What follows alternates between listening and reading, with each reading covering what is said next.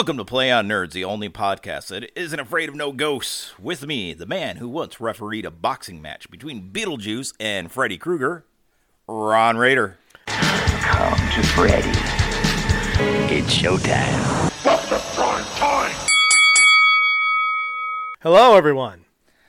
Well, around last time we discussed the history of comic books. This time, as a special follow up to that episode, we're going to dive right in and discuss the history of geeky movies, sci fi, horror, that sort of thing. Sounds good.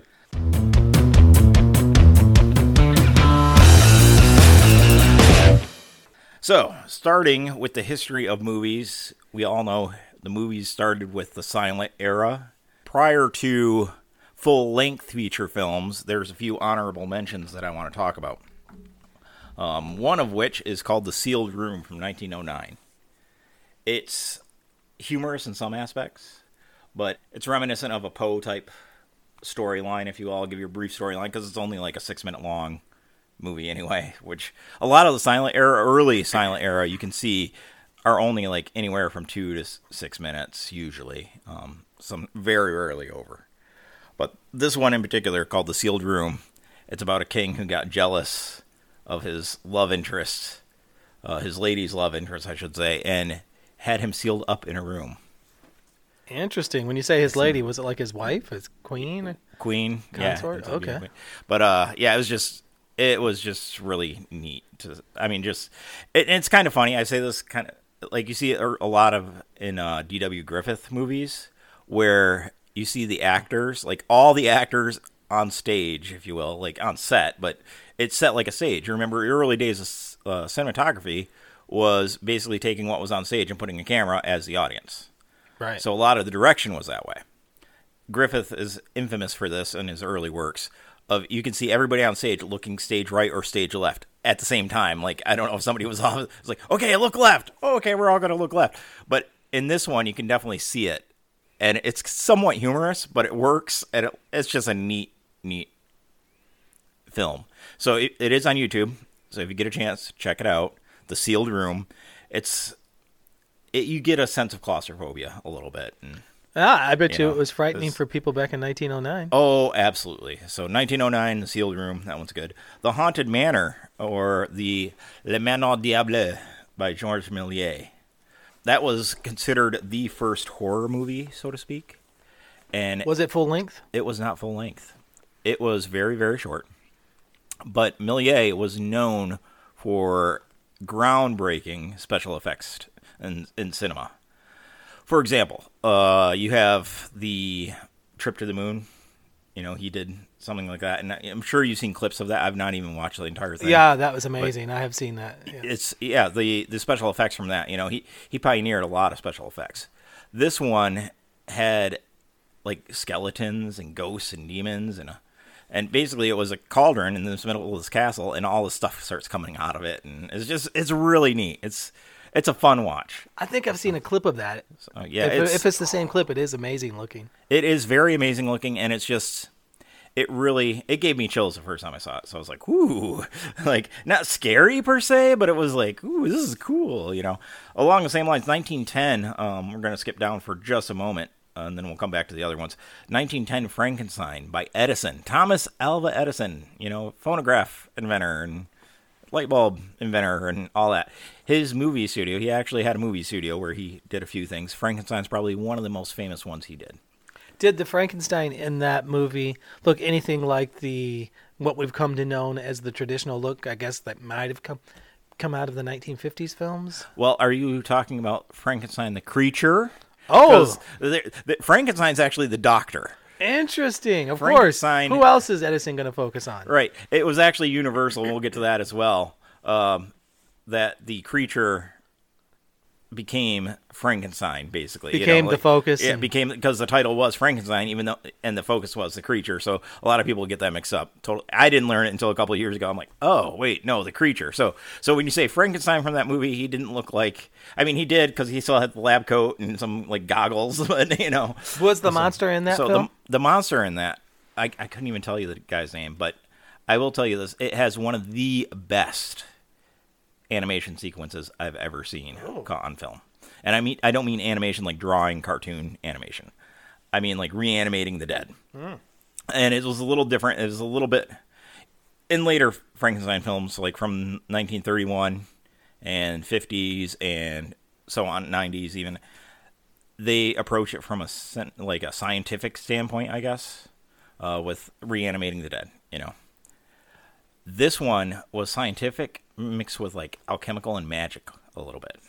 You see this huge like copper I guess vat or not even a vat, like a almost like a vault.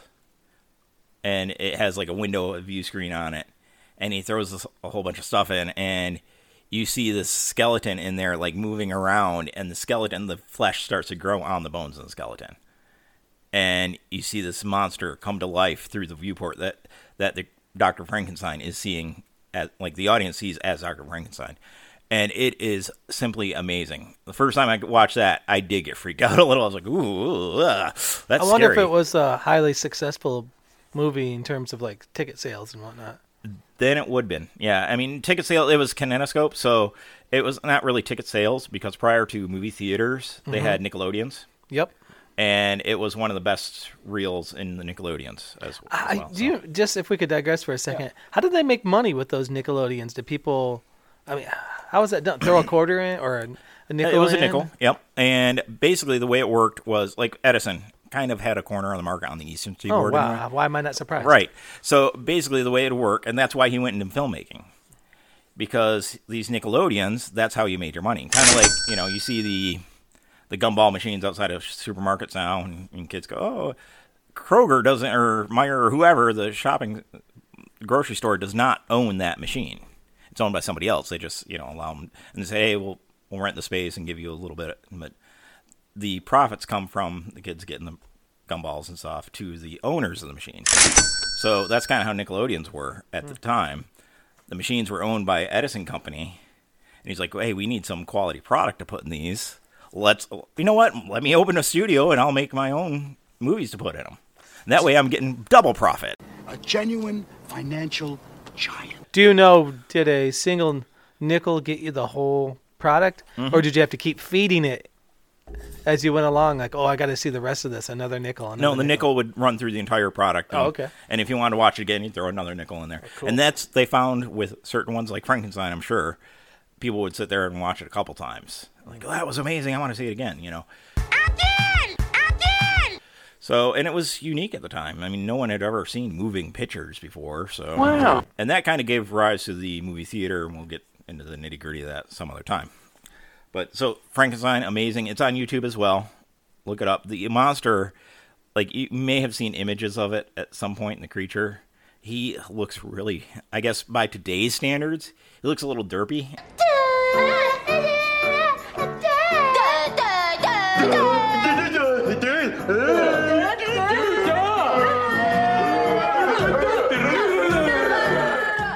like he looks it's wild whacked but it is amazing it is a really good just fun movie so after that we get into the longer like feature length films for the silent era.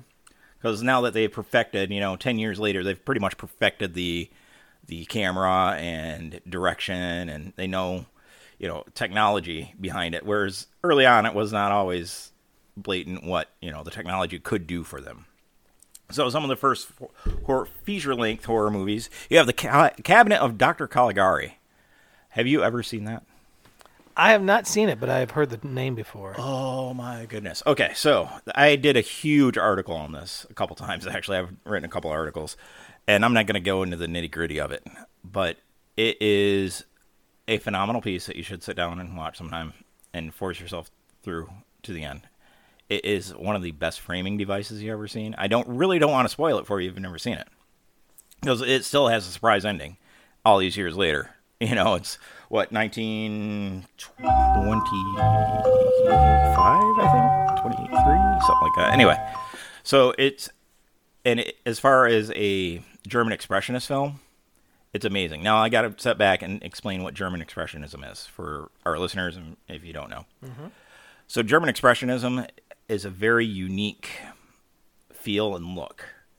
Uh, odd angles, long shadows. You'll see a lot of it influence some of the earlier horror movies, which we'll get into just in a moment with Dracula and Frankenstein from the 30s. But you also see it in today's movies with Tim Burton movies.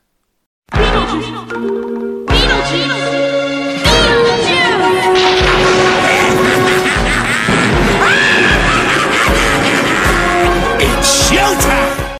You can definitely say say he is inspired by German expressionism. Um, architecture plays a big part of it. Set design plays a huge part of it. Have you ever watched uh, Legend of Sleepy Hollow from the 90s? Oh yeah. Yeah, so that right there, the village, is a perfect example of German expressionism. Oh Like okay. odd roof angles and such. But getting back to the de- the cabinet of Dr. Caligari, it's a nightmare dreamscape world, like with long shadows and stuff. And shadows are actually painted on the floor sometimes, and like windows. There's not one. I can tell you, there's not one 90 degree angle in the entire movie. like everything's on odd angles, and it's really, really well done. Um, it's just first time I saw it, I was kind of blown away by the by the twist at the end, surprise ending, and and the framing device and everything. I was like, what? So check it out if you haven't. That one, I believe, is on YouTube as well. Is that a silent film? Yes, it is a silent film. But matter of fact, if you can, they have there's specialized versions that were redone in the way it was released originally. I never would have thought this. I just learned this like last year, so I was like, "Wow, that kind of blew my, blew my mind away." This the ones that they re-release it when I was growing up, it was only in black and white. You know, silent era movie, black and white. That's it. However, I just learned recently that they had color.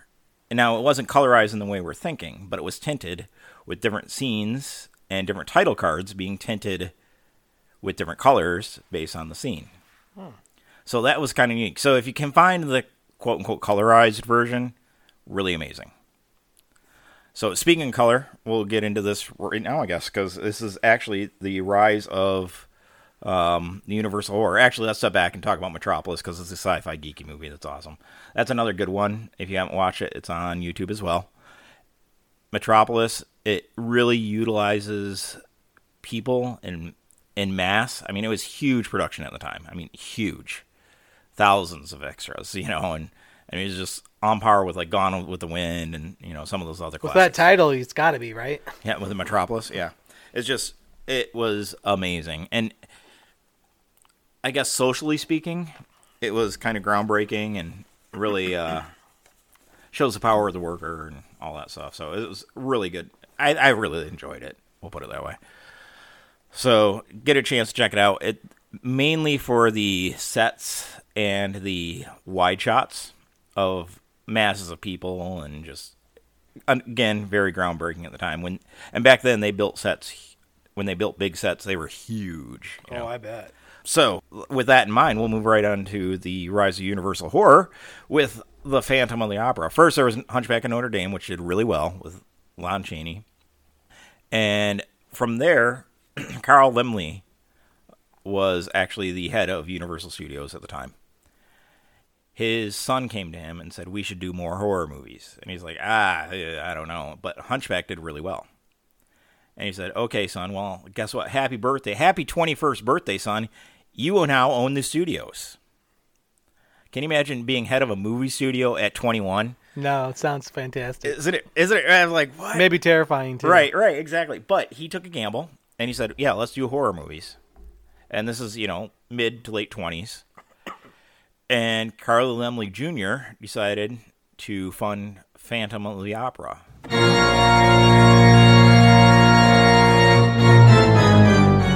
With Lon Chaney. A couple of things were groundbreaking. That again, huge sets. I mean, just phenomenal sets. Ensemble piece, amazing, but I mean, Lon Chaney does an amazing job as Phantom, and it just really, I mean, it's groundbreaking. It's, I guess, epic at this point. You know, it's kind of a, a touchstone in our cultural society as, you know, U.S. film now. But then was groundbreaking because it was actually the first color movie. And when I say color, I don't mean the tint like uh, Caligari had. I mean, there was actually a color sequence with the Masquerade Ball. Was it also a talkie? It was not a talkie. Oh no. Okay. No, it was completely silent. Now, years later, they did release a talkie version except it didn't do so well because people were expecting to hear Lon Chaney. Well, you know, he had throat cancer and he died um, shortly after. I mean, it was early 30s he passed away. But he they didn't have him speak because they couldn't they didn't want to insult Lon Chaney's legacy and have him speak, you know. But everybody else in the movie spoke, like when they re-released it with as a talkie, you know. And it was like, so the one person who should speak in the movie, the Phantom, doesn't speak. Okay, well, so it's it kind of lended itself to mystery and stuff, but you know, it is kind of neat. Um, as far as far as reviewing the movies and talking about them, I can go on ad nauseum, but there's plenty of other sites and reviews out there that our listeners can listen to and, and look up if they want in-depth reviews about it and and you know plot points and all that sort of thing. But yeah, Phantom of the Opera, another amazing movie. If you have not watched it, I mean, there's plenty of clips out there, like the unmasking scene. They actually was reports of women fainting in the audience during the unmasking scene.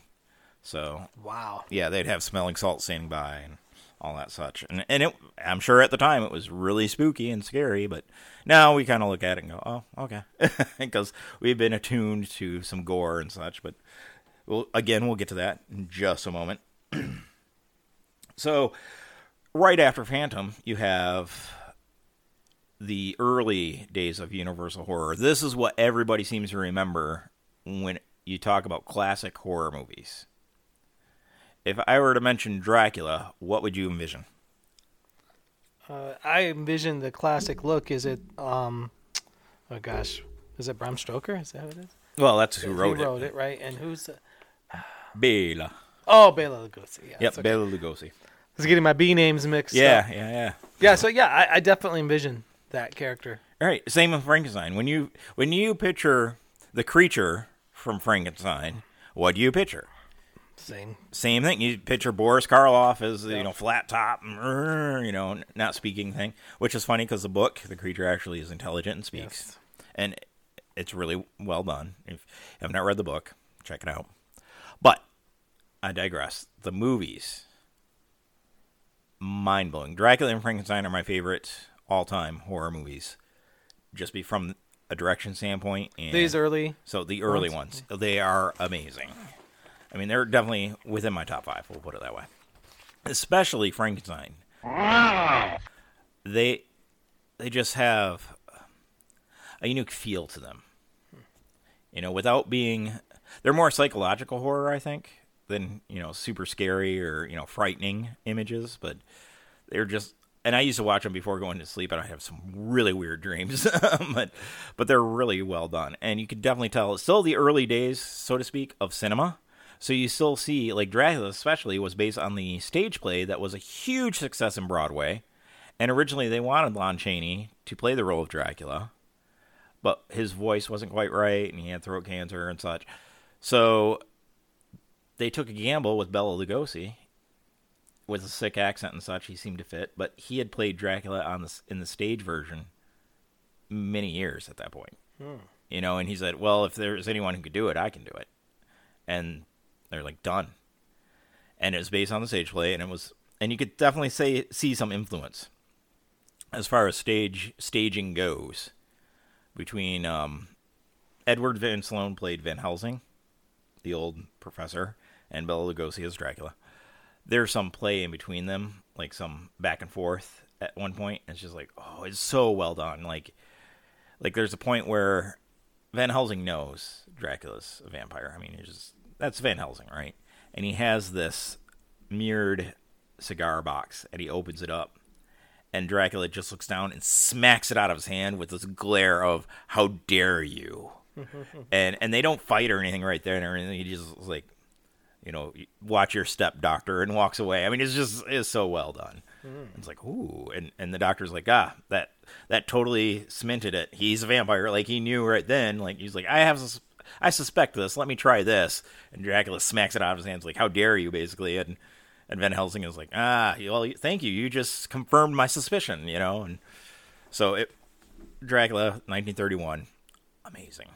I see on your list that there's two Draculas. Yeah. One- so what was different about the Spanish version? Yeah, so the Spanish version, a lot of times, okay, so back in the early 30s, I mean, even before then, the Spanish market for movies was huge, and you know it still is, I'm sure. But uni- things like Universal, uh, studios like Universal, would often film a movie during the day, like Dracula or Phantom of the Opera or whatever, and then in the evening, a different director and cast and set crew and everything would come in and film the same movie in the Spanish language. So there is a lot of differences actually. A lot of people think from a technical standpoint and cinematography standpoint, the Spanish version of Dracula is much better, and it is. uh, When you're talking about that, acting wise, I think the English version is better. But the Spanish version, like there's there's a scene where Dracula enters the scene for the first time in the movie. He's in his castle, and he appears at the top of the stairs, and you have Renfield at the bottom. And you see this he's framed by these cobwebs and you know big spiders webs and, and such. And you see a bat fly across the screen and that's the english version right? And he's like welcome. I am dracula you know and it's it's good you know. But in the spanish version you you have this sweeping shot like renfield's at the bottom of the stairs and the camera starts behind him and sweeps up the stairs from behind him to close in on dracula and he says, "Welcome, I'm Dracula" in Spanish, of course. And that sweeping crane technique hadn't been really used that then, and it was like, oh. "Whoa, that was way cooler." And then at the, at that point, he walks through a spider web and does not disturb it, like he's a ghost or something. It's just so cool. Like it's like, what did he just? Wow. Okay. So it's just like I said. Technically speaking, much better film in the English version, you have weird things like in the beginning, you have they show these crypts and, and graves and such, and you see like a hand coming out of the coffin and such, and you see you know some snakes and scorpions and yes, armadillo. There's an armadillo in the shot for whatever reason. You're like, okay, oh, ooh, armadillos, those are so scary, you know. like- so I don't know if they were just like, oh, we, we'll use what we have on hand. Here we go. But from a technical aspect, the Spanish one is much better. I see. You know, I'm looking at your list here, and if I'm counting this correctly, just in four years, 31 to 35, they released 11 movies. So wow, they were pumping them out. They were really cranking them out, and they because of the success that they had with them. And like I said, it was a gamble at the time. Carl Laemmle Jr. He tried to convince his dad to do horror, and his dad was like a little standoffish about it. He's like, you know what? Well, for your birthday, I'll just give you the studio. He's like, all right, let's do this. Now let's crank out some movies here, and they did. They cranked out. I'll just run down the list real quick: Dracula, Frankenstein, Murders in the Rue Morgue, The Mummy, Island of Lost Souls, The Invisible Man, Black Cat, Bride of Frankenstein, Werewolf of London, The Raven, Dracula's Daughter was in 1936. So there's actually a very strong theory. Again, with comic books, we talked about this how they seem to reflect the society around them at the time. right? Absolutely.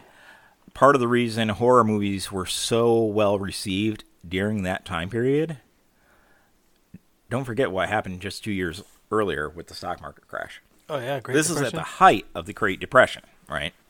Matter of fact, I'm going to get into some fun gimmicks here in a minute, but that the theaters used to do. But a lot of people thought, like a lot of historians think nowadays, that by going to see Frankenstein and Dracula and such, it allowed the people to kind of take their mind off the horrors of reality. You know, it allowed them to just have fun a little bit and, and go, wow, okay, I thought I had it bad. Look at that Frankenstein guy. you know, so yeah, it that's part of the reasons they were probably so successful. You know, that it was the height of the Great Depression, and some of the gimmicks that theaters used to do during the Great Depression. This is really neat. They would release Dracula. Say Universal's would release uh, Dracula the one week, right?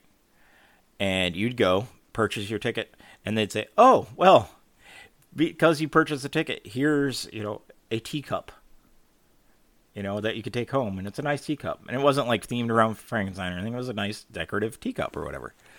Then next week, Frankenstein would come out. It's like, oh, well, since you purchased your ticket, here's a plate. And so by the time you purchased a bunch of tickets, you had a whole dinner set.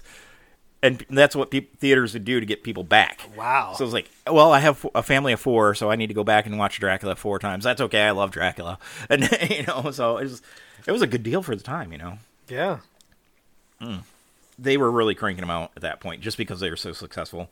And because they were so successful in the 40s, they re-released them. And um, I think I'm skipping down just a little bit, but they began re-releasing Dracula and Frankenstein as a double feature, and people would literally line up for miles around the block just to see them. That changed the entire release schedule. Yeah, they were cranking them out, but at that point they started to go, okay, let's crank out a lot of sequels and cram as many of these monsters in as we can, even in some meets movies, which we'll get that to that in a moment. I don't even have on the list. So as they started cranking these out in the 40s and doing double features, do you feel like the content suffered or did it stay high quality? yes and no. It really depends. I- I say that, you know, like for example, they did make a sequel to Frankenstein called Bride of Frankenstein with the same director, same actors, and everything. Amazing. Mm-hmm. After that, director James Whale said, "I'm not going to do anymore." He, they had to fight to get him back for the sequel of this one. Now they did make the Son of Frankenstein later on, which actually was, I thought it was pretty decent, quality wise, plot wise, not as good as the first two. The first two was nice because you could put them almost back to back, and it makes it seem like one long movie. There's some goofy stuff in there, but you know it was fun. It was a lot of fun. Son of Frankenstein still good, but not quite as good. And sometimes they forget cer- certain things from the first movies that happened, and you know. So yeah, so they're kind of neat that way, but they really started to see the value of the properties they had on hand. For example, and I have them just like the Ghost of Frankenstein's here, Invisible Agent. Now, beginning in 1943, Frankenstein meets the Wolfman. That was when they were started to do the crossover, and this is the shared universe before shared universe was a thing, right? it was really well done. Like it's just that I mean, people when they saw the title, they're like, "I'm sold." I mean, that's that sounds epic, and even the posters back then were really epic, and it shows Frankenstein and the Wolfman just fighting and duking it out, and it's like that didn't quite happen in the movie, but you know, so but it was still really, it's still up there. It's another touchstone, I think, in the cinema history, if you will. I could see you're really into these. And a lot of these I've only seen clips from. If I wanted to watch these um, Universals, that's probably not a YouTube thing, or are they on YouTube? They are not on YouTube. Okay. That- to the best of my knowledge, anyway. So you got to seek those out through you your gotta pay seek, restrict yep, streamers. You gotta seek them out, and I do believe, oh, for a while they were on HBO Max, but I could be wrong about that. Um, and I have them all in case you want to. We have a movie day. We'll, we'll sit down and watch them. Matter of fact, last well, no, about two years ago, I decided to set up my projector and screen in the living room. I turned off all the lights and I used the actual projector, and and there's nothing like seeing these old movies on a you know 15 foot screen Ooh. so it was it was really cool to see it like as it was intended to be you know Yeah. so it was really neat so moving on you got through the 40s mid 40s late 40s you start to see a slight decline in the monster movies. The ticket sales weren't quite as good. And to bolster sales they introduced a couple of characters that were very popular in TV and radio at the time, and that was Abbott and Costello.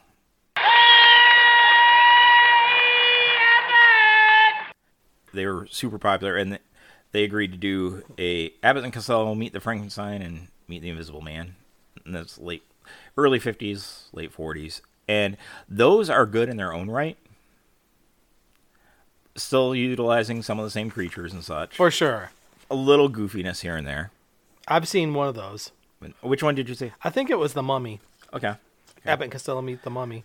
I prefer the Abbott and Costello meet Frankenstein, the first one, just because it was a shared universe without being, you know, before shared universes were a thing. Sure. Again, you know. Um, but yeah, it was it was really well done. Now, if you know, 1954, Universal released Creature from the Black Lagoon. That is Which- a film I have seen too.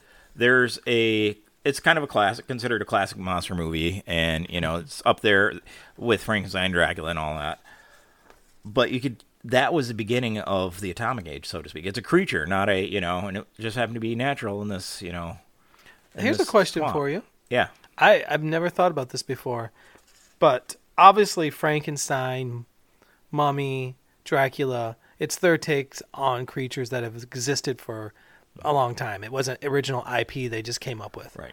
It was the creature from the Black Lagoon first appeared in this film, or was there a version in stories in other um, works before That this? is a phenomenal question. Matter of fact, it is original, but like the Mummy, believe it or not, the Mummy was original as well. oh, great. But it was based on a ton of other things at the time. so influenced by a lot of things. Influence. It, now remember, like in particular, for example, the Mummy. It was an original, but it was based on some short stories that were in you know some of the sci-fi pulp magazines that were out at the time. Yep.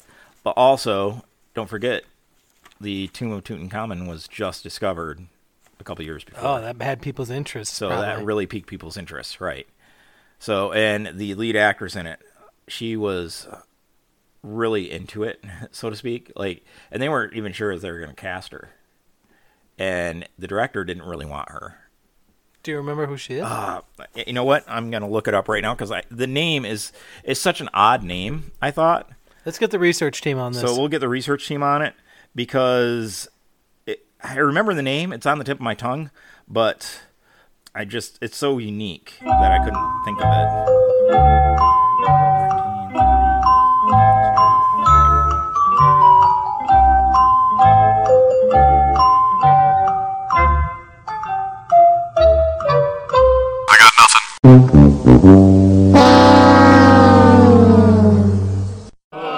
Yeah, these films are. De- and you know, you were talking about how they had just uh, discovered Tutankhamun's tomb.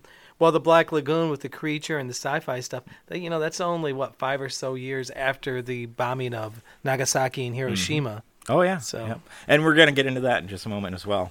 So Zita Johann is the actress who played in Boris Karloff being the mummy, of course.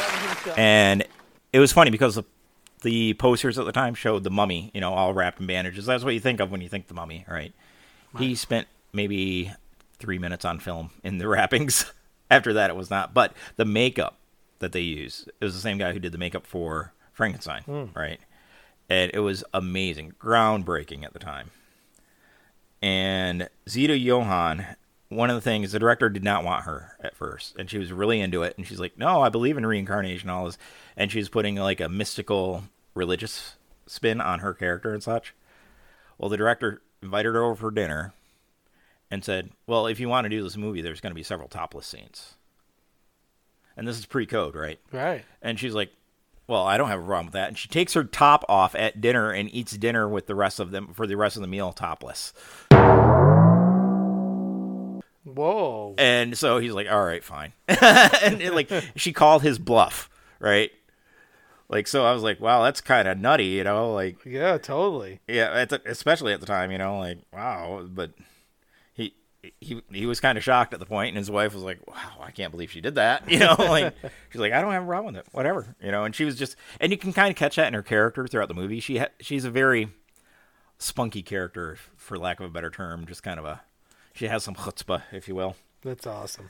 So getting back to some of the your question, you know, that's how the Mummy was original, and it was really well done. The creature from Black Lagoon was definitely original, and again, groundbreaking at the time because of all the underwater scenes.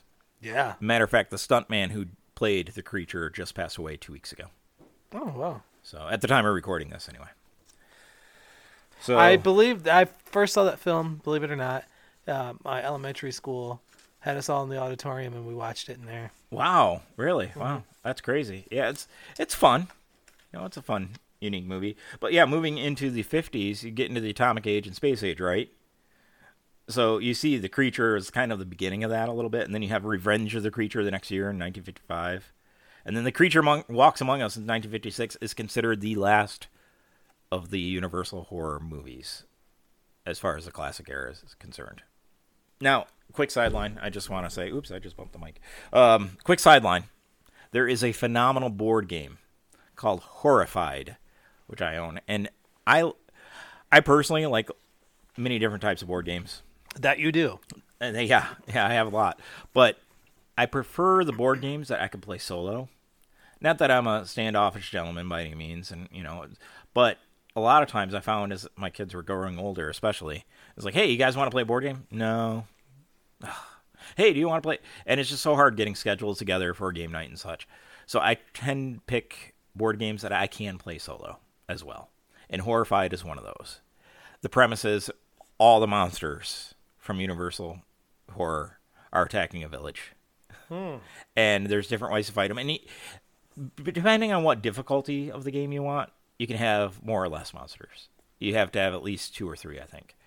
But there's a different ways to defeat them. For example, to defeat Dracula, you have to collect a wooden stake, go and destroy the caskets in a crypt, and do this other thing, like go and get a silver cross from the the church.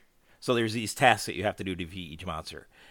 It makes it difficult because they will, if you're if they're near you, they will attack you, you know, and and they move, and you have to save villagers at the same time. so it's like, oh man. So like most solo board games or co-op games, because it's a co-op game when you're not playing solo mode, it can be very difficult. You know, tough to win. But as far as gameplay goes, it's amazing. Like it's just so well done, and it has a unique mechanic that will drive you insane, and the monsters get frenzied and such, and you can lose just from that. You know, so it's it's really neat. It sounds cool. Yeah, it's a lot of fun. And you play different characters in it, kind of like a role playing aspect. And different characters can do unique things. Like, for example, there's one that's a pilot, which allows you to move more freely across the board, which is kind of nice. But, you know, things like that. Or, or messenger, maybe. But yeah, it's it's really neat. It's been a while since I played, but it's a really fun game. So there, we got our geekiness in for for uh, even talking about the I have history to of ask movies. one question. Yeah. And it's a slight step back. You say that the um, Universal horror films, the classic era ends in '56 with the creature walks among Mm-hmm. us. They were still producing films, or after that, or what? What? What makes that the end? Why is that the cutoff point? Quality dipped, less films, went out of business. I don't know any of this. Okay, so that would be the end of the classic horror era, uh, considered by many historians to be the end. Kind of like you have the golden age of comic books, Okay. and the silver age. That's how it it just. So they were still out there They were still out there, movies? yeah, because we still have Universal now. I mean, they Yeah, made Back to the Future, they made, you know. But in, in terms of quality and horror movies, they really flagged off at that point Okay. and they started focusing more on other th- projects. So that's why it would be considered the end because we're starting to move into the atomic age, which is the next thing that we're talking about. Which I don't know if you know this about me, Ron. I may have mentioned on the podcast a few times. I really like kaiju movies. I don't know if you knew that, but I, I think I remember you movies. saying that. Yeah. And in particular, earlier ones. Now, back in 1931, 33, they had King Kong. And that was like one of the first kaiju movies, right? Why don't you de- define a kaiju movie for our So- listeners? Oh, yeah. Yeah, I should probably do that because I just didn't think. I was drawing a blank. I meant to do that. So kaiju, giant monster. That's Japanese word for giant monster. So you have giant monster movies. There's King Kong, classic from the 30s that was a giant ape running amok in New York City. So there's more to it than that. If you have not seen the entire thing, it's amazing. Now I did I don't know if it's a I'm a victim of the Mandela effect but I might be. And for listeners who don't know what the Mandela effect is, it's a alternate universe theory, I guess, that you know a mass part of the population will remember something, whereas other people say it never existed. And if you do your research, it doesn't really say it existed or not. Like there's a, the main example is uh, Sinbad genie movie that was on the Disney Channel. And mm-hmm. Sinbad's like, I never made a genie movie, and everybody's like, Oh, you're thinking of the Sha- the movie with Shaq that was a genie called Kazam. He's like, No, no, no. Sinbad did make one called Shazam, and everybody remembers. I remember it being on Disney. Like I remember not watching it, but I remember seeing the commercials for it and stuff. So I'm like, I think it may have existed, but it's one of those situations. Disney could have pushed it under the rug because it failed, and you know, like, and a lot of I people thought it existed. yeah, yeah, and a lot of people remember it, but you can't find any trace in history of this movie existing. Isn't that wild? Another example is Berenstein Bears versus Berenstain Bears. Ah. And people go, no, it's always been S T E I N. And some people say, no, it's S T A I N. Well, somebody actually posted a, a picture of two videos that they had, and it was spelled both ways on the two videos. I was like, see, we're both right. But so those are Mandela effects. Now, I don't know if I'm a victim of Mandela effect when it comes to King Kong. because there is now it's considered lost a scene in which there I don't know if you know the story King Kong. We'll back it up a little bit. Uh, the original film. Yes. Uh, I know I've I've seen it, but I don't remember the details. Okay.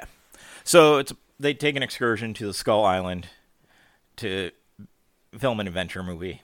That's pretty much it. And then they come across King Kong and they're like, "Wow, that's our picture." You know, and well, King Kong kidnaps the main star and they go off into the jungle. So then it becomes an adventure movie of tracking her down, right? Well, in that sequence of events, there's a lost scene where they fall into the spider trap, like a spider pit with gigantic spiders. People remember it. Like I remember watching it in the early 2000s. Like when I watched King Kong, I was like, "Wow, this is a special edition one." And now that scene is lost. Hmm. I'm like, I remember seeing that though. I remember seeing those spiders and thinking, "Ooh, that's creepy," you know, like, and and now they're saying, "Oh yeah, it's been cut." No one, no one knows about it now. It seems like people remember existed and says, "Oh, you know, it exists." Kind of like a Lon Chaney film, London After Midnight, is one I've always wanted to see, but it's lost. You know, and and there's images from it, and that's it. I don't know if it's that way with the spider sequence exactly, because there's still like some images and people on you know that were interviewed in the '90s that said, "Yeah, we filmed it," you know. So, but you can't watch that movie with that scene in it. But I remember watching the movie with that scene in it. So I don't know what it was. I don't know if like it was a special Peter Jackson Peter Jackson release because I remember when he released his King Kong back in what early 2000s Yeah, early two thousands. he did release a special edition 30s one on VHS or DVD at the time. And he may have filmed the Lost Spider sequence in the style of old movies.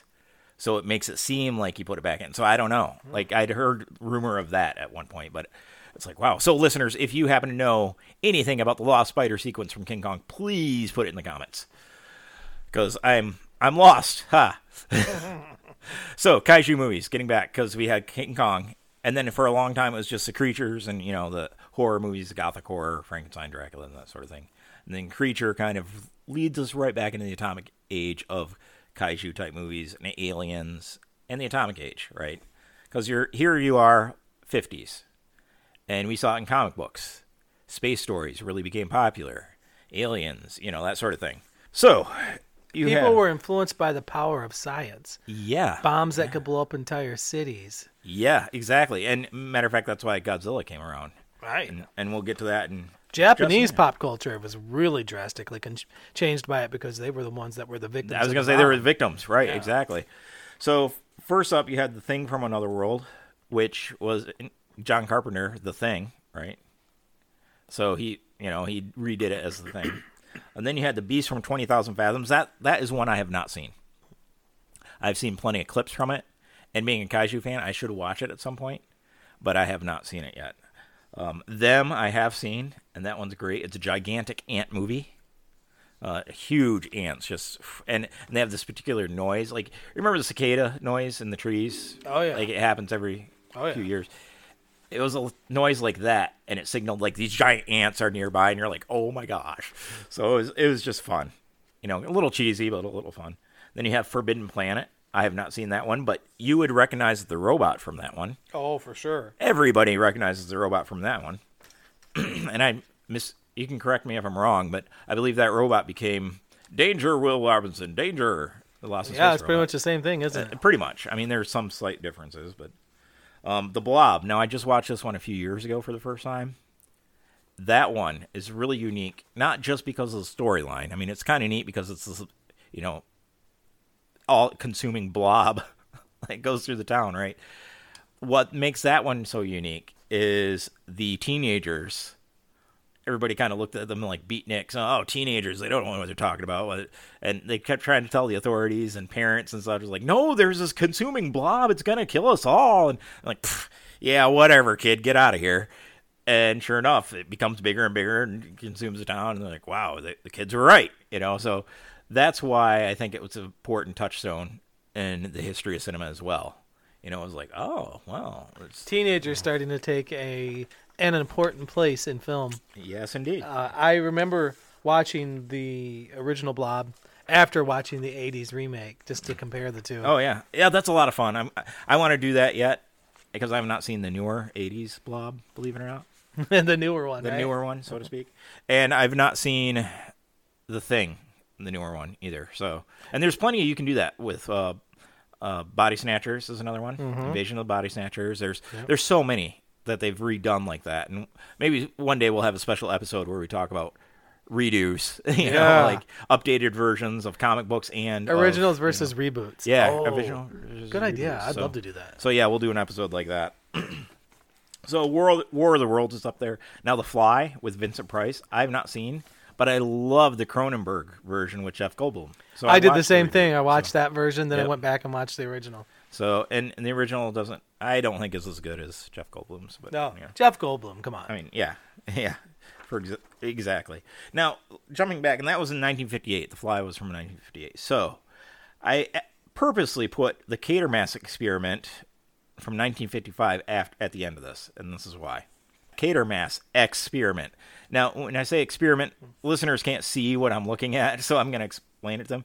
Experiment is spelled with X, P E R I M E N T. Not an E at the beginning, it's a giant X. The reason being, it is a British film. Now, British films at the time, they had a rated X. Now, don't think dirty. Listeners, please don't think dirty. Back then, rated X was the equivalent to R rated R. And it was one of the first films that was rated, got the actual X rating for theaters, right? So they were like, we're going to lean into it and call it the experiment, the Quatermass experiment, you know, and, and they're leaning into it.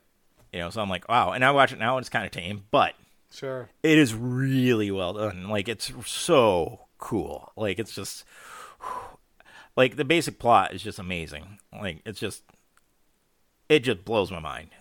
Even some of the makeup effects and such is great, but yeah, I don't want to ruin and have any spoilers, but it's about an astronaut who comes back to Earth with something, and that's where we're going to leave it.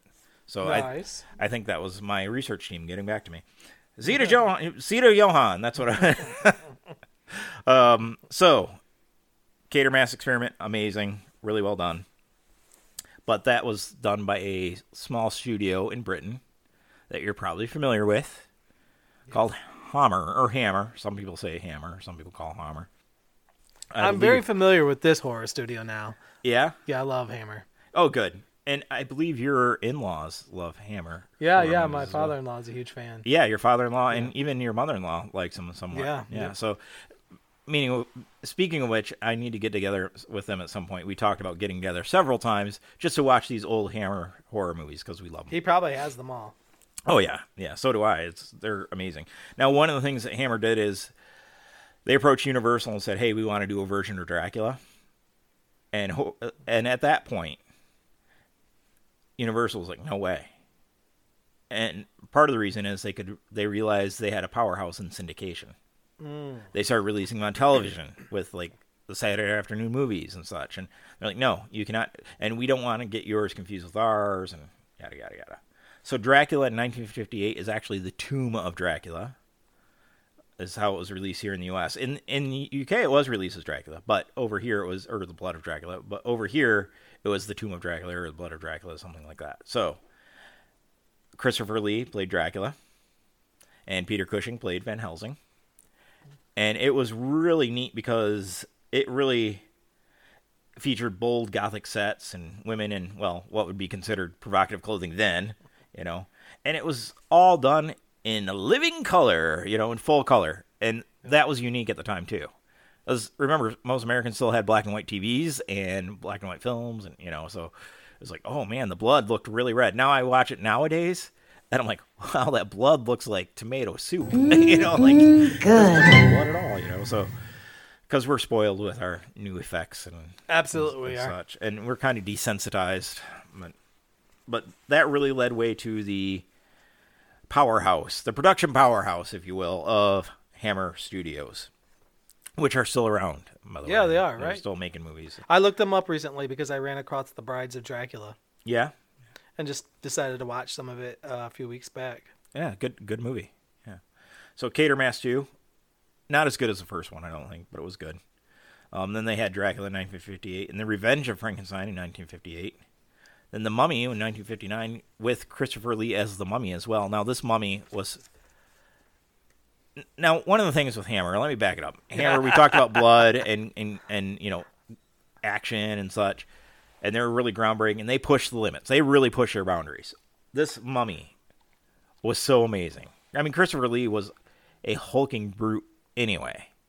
Don't get me wrong. I'm not saying that as an insult. He was what six foot four, Pretty big guy. and you know he he was a big guy. And matter of fact, that's why they cast him as Dracula in Frankenstein and stuff. That's how he got into acting was because he's a big guy, and somebody saw him at a shopping center and was like, "Hey, have you ever thought about acting?" But um, I digress. As the mummy, there's a scene where they run him through with a fire poker or a spear or something, and it goes through, and you see this dust come out from the front instead of blood that's still graphic, you know, with the dust. And he's like walking around with this on, and he's like fighting with this spear thrust through the middle of him in his torso. And then he's shot like five times, and you see these dust clouds like fly off of him, and pieces go flying and stuff. And he's still living. Like it's just really cool, really cool. So very violent, very graphic, but not because it's dust instead of blood, you know. So because he's the mummy, you know. But it's just that one gave me chills as well because like ooh that's cool It You is know, cool. i wasn't freaked. Like i wasn't like oh man that's scary. It was more of a oh that's just really cool. So you know moving into and that was like n- moving into the 60s a little bit.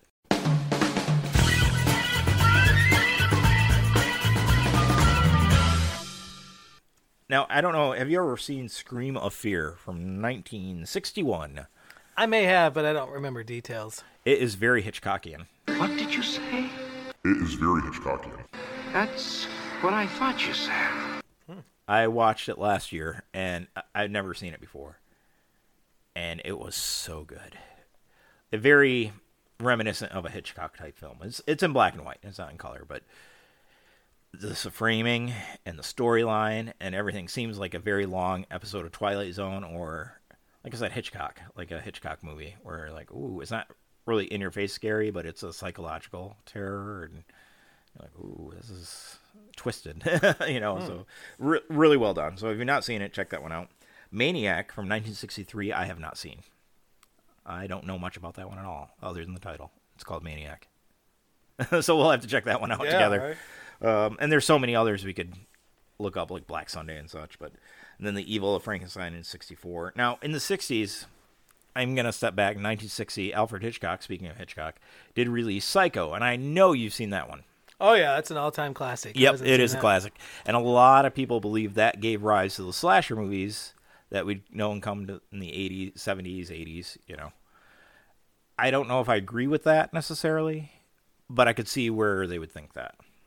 Eh, the shower scene, right? Right. There's some there's some influence there. We'll put it that way. Well, and never before Psycho, we had not seen like a mass murder on screen like that. Like we have not seen anything quite like that at the time. Now, fun fact: Hitchcock knew that the it would be filmed in black and white, because color was pretty expensive, and he used this is great for the shower scene. There was not a whole lot of blood, and it's you know they flash all these you know her navel and you know all this other stuff, but and then you see the blood going down the drain. That is actually Hershey's chocolate syrup, because on black and white film it looks like blood. That's great.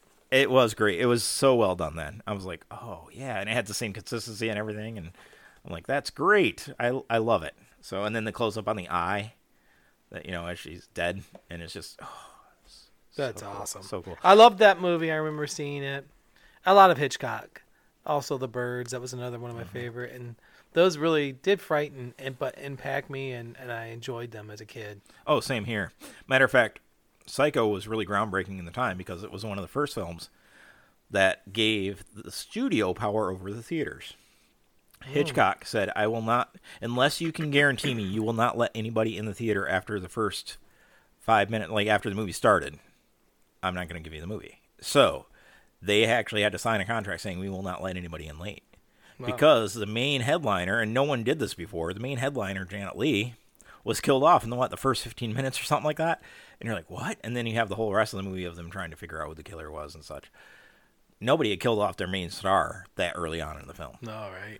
and Hitchcock wanted to keep that because he'd be hmm. like, they would come in like you know 15 minutes late, and not know what's going on, and you know. That's great. So he made him sign a contract saying he will not. No, there will be no late arrivals. Period.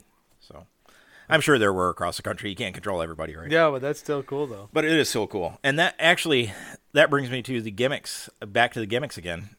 I don't I don't have it on the list here, but William H. Castle, definitely worth mentioning. Do you do you know of any Castle movies?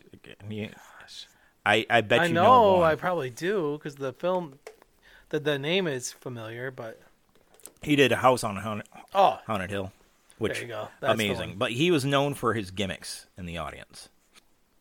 There was a movie with uh, John Goodman, oh yeah, and you know the one I'm talking about, where they had the buzzers in the seats. Oh, what was the name of that? I can't think of the name, but you know, Yeah, buzzers, seats move, water spray. yeah, yeah, yeah. William H. Castle was the inventor of most of that. Like he, he really figured it out. There was one called, um, well, House on a Haunted Hill, had a skeleton that would come out and fly over the audience. And I, man, I wish I could see the movies then, now, like they were then. so, like, cause I'm like, ooh, that'd be cool, you know. But there's nobody that, and he always had them, like as a gimmick. He always named them like see it in Mysterio Vision and things like that. It was like, oh, and nobody's like, oh, I wonder what Mysterio Vision is and stuff like that. You know. So I've been to a couple of films where they use uh, gimmicks like that, and it's it's pretty cool. yeah, the skeleton one from House on Haunted Hill ended up going the, by the wayside because kids started throwing popcorn and candy and and shooting it with slingshots and stuff. so they did away with that. But um, Thirteen Ghosts was another one of his, which was a redo at one point, but. the one and you can see it on YouTube in the manner it was supposed to be. They gave away special glasses during 13 Ghosts, so two pair, red pair if you want to see the ghosts, blue pair if you do not. Hmm. And on YouTube you can see, and it'll switch back and forth between the two, and it's really neat because the way he filmed it was with special film that if you put on the red glasses, you'll see you know the the ghost standing there, and if you put on the blue, it like masks it out. It's kind of neat. But the other William H. Castle ones, there's the Tingler with Vincent Price. I don't know if you're familiar with that. I'm not. Oh, that one's a classic too. Now, one of the things he did, this is where the John Goodman movie was inspired. He actually got de-icers for airplanes at the time that were decommissioned from World War II. Um, they would de-ice the, the wings by vi- vibrating, you know, and, and it was a small motor that would vibrate. Well, he bought them wholesale, and he hooked them under certain seats in the audience, not not knowing which one, just random. And so when you would watch the movie, there's a scene in which it's like, if you feel a, a tingle, like that's a tingler, like scream, scream for your life, and that's the only thing that will destroy it and stuff. And at that point, they would hit the button and certain seats would go off and people would start screaming and I'm like, that's brilliant. I am oh, I love it. And I wish I could see the tingler with, you know, like by and I think there might be an app that you can get for your cell phone to vibrate at that time. So like randomly, like that would be cool, right? That's that is cool. So, and I would love to see things more like that nowadays from studios, where they tie in an app where you download it for the movie you're going to watch. Like Dungeons and Dragons just came out recently, and you know, you and I both saw it, not together, but we saw it. How cool would it be if they tied in an app to your phone to do something as you're watching the movie? Or or as you're watching it, at the very least, give you Easter eggs. Did Yeah. you see that spell? You can you can do this too if you want to be a player, and it's on Yeah. you know it's on the PHB page two thirty one, mm-hmm. something like that. That that that's actually a great idea. Yeah. Oh, yeah, for sure. So, yeah, gimmicks were kind of fun from William H. Castle, and that kind of wraps up the 50s moving into the 60s. Now, 60s, we talked about Psycho and such, but they started becoming a little bit darker. In comic books, the same thing happened, remember? The, you know, in the 70s, they really started doing hard-hitting issues and, and Yeah. such, and things got darker. Now, I'm I just put these two films on the list just because they are some of my favorites. And Vincent Price, how can you go wrong with Vincent Price? Am I right? Yeah, he's terrific. Have you ever watched The Abominable Dr. Phibes? Or Dr. Phibes Rises Again? I don't know if I have. Okay. I'll give you the basic premise because this is what hooked me on these both these movies. I went to church with a guy and he's like, You guys haven't seen him? Oh, it's great. It's about this doctor whose wife dies in a car accident, and he, like, she dies from the surgery actually, and so all the surgeons he goes after with these traps. Hmm. The first movie, it's based on the plagues of Israel, so to speak, loosely. Like, and he sets up these traps and weird ways to kill people. Like, like you remember that one of the plagues from Israel was the locusts, right? Oh yeah. Well, he released a whole bunch of locusts in this guy's car or something, and it just like, oh my gosh, and they eat him alive.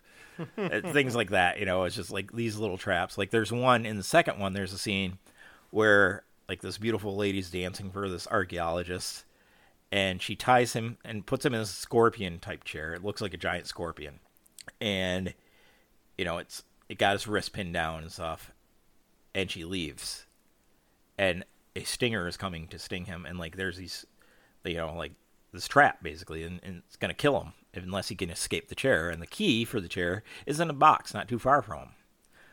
Well, he smashes the box. There's scorpions in it who sting him, and he dies anyway.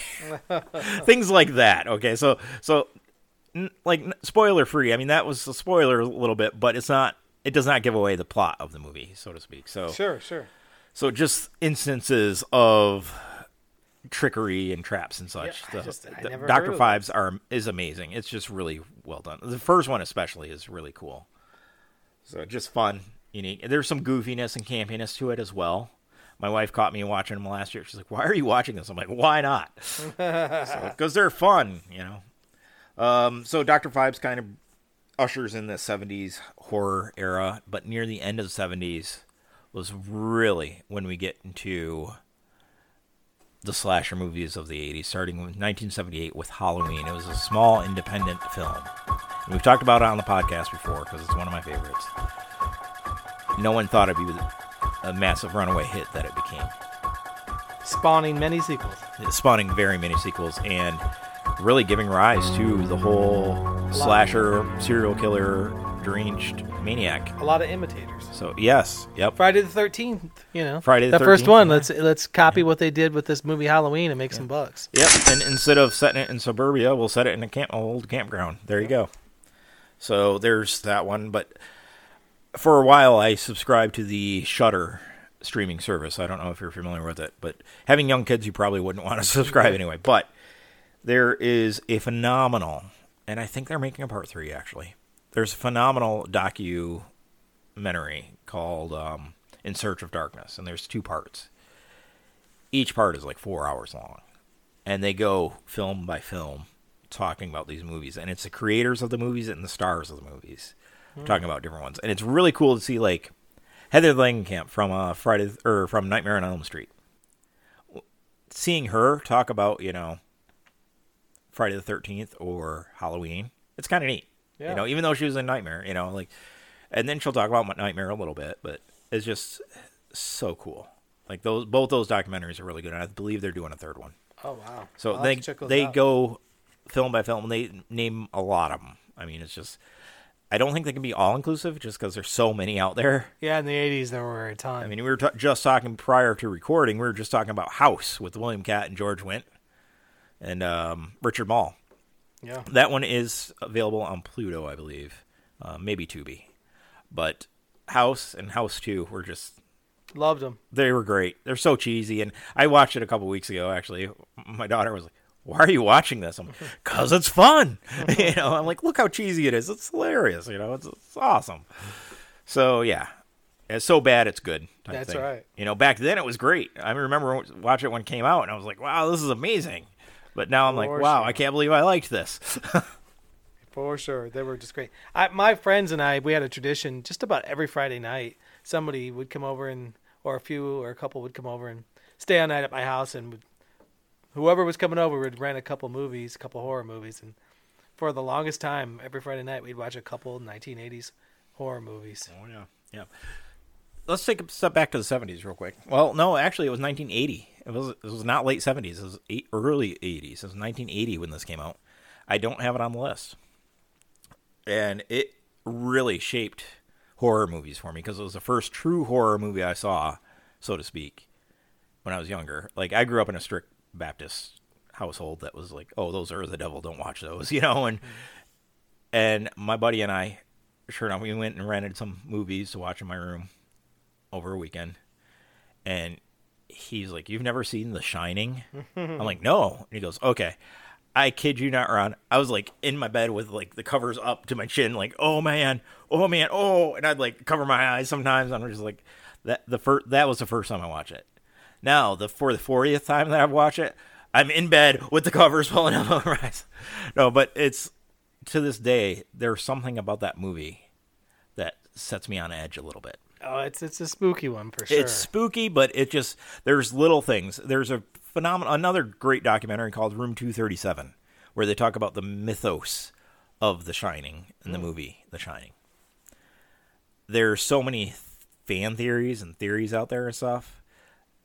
And matter of fact, they did this in the documentary. They took remember the opening with the vast open spaces and the scenery and such it ends the same way with vast open spaces and scenery and such. And and they said it it's a mirror. The film is a mirror image of itself, and you lay them over top and play one beginning to end and end to beginning, and lay it over top of each other.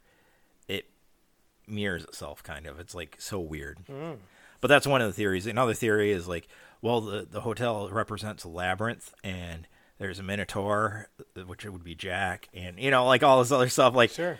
it's just so weird. Like, and they're like, and this is represented in the ski poster that's in the game room. You could see that has the symbolism and the imagery is evocative of a minotaur. And I'm like, okay, that's a little bit of a stretch. you know, like there's certain things that are a little bit of a stretch. What but, I you always know. liked about The Shining, and same thing for Pet Sematary, particularly the novels, even more so than the films, but it always seemed like haunted fatherhood to me. What Mm-hmm. happens if you lose your, you know what? Um, what happens to the rest of your family? You've got all these responsibilities and uh, duties and things that you have to live up to, but what happens if everything falls apart?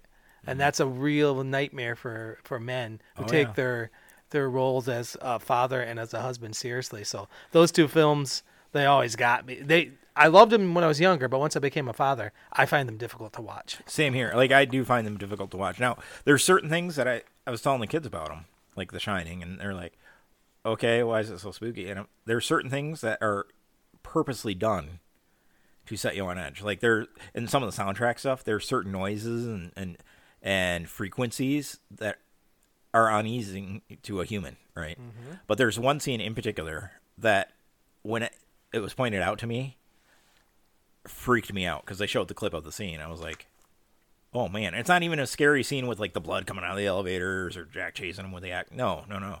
But it's very uneasy. It's very unsettling. And that is when Danny is laying in the one room watching TV and you see the hardwood floor and the TV's framed by that gigantic bay window. Mm-hmm. Then he's watching cartoons, right? If you look closely at that scene as a whole and you pause it when it's on the TV, you see this small TV in this huge window. The TV is not plugged in. Ooh. Ooh, that gives me chills. like, yeah, like, and when it was pointed out to me, I was like, no. Oh my gosh, the TV's not plugged. Oh, that's creepy. That is creepy. So there's little things like that that really mess with you after the fact. You know, you're like, oh wow, like watching it the first time, you probably never noticed that. Like, there's so many, so much stuff in there. Kubrick was a genius with that, with Easter eggs, right? And that type of hidden meaning thing, and that's one of them. It's like the TV's not even plugged in. Ooh, ooh, ooh. you know, like, That's crazy. that's so crazy, and I feel so bad for she- Shelley Duvall, you know, because of the making of it. But you know, it really messed her up for years. She had to step away from acting and such. But yeah, just Shining, amazing, phenomenal movie. Room Two Thirty Seven is a documentary. Check it out. But yeah, we got uh, we got through most of the decades of horror. I think Yeah, we sure did. uh, all in one podcast. There is another podcast out there, folks. If you enjoy horror movies and sci-fi movies and such, uh, particularly horror, there's one called Decades of Horror: The Classic Era, and it goes from 30s all the way up through 70s and 80s for horror movies, and it talks about one movie per episode. It is really well done, and I really like the Decades of Horror Classic Edition. Been a while since I've listened to it, but it's very well done. So, little cross promotion there, if you will. Well, just like King Kong at the top of the Empire State Building, our time is up. If you like what you heard and uh, enjoyed it, then follow us on Facebook and Instagram And there you will find a link for the Patreon and how to get exclusive merch. Hey, and don't forget to like and subscribe. Until next time. Play on, nerds.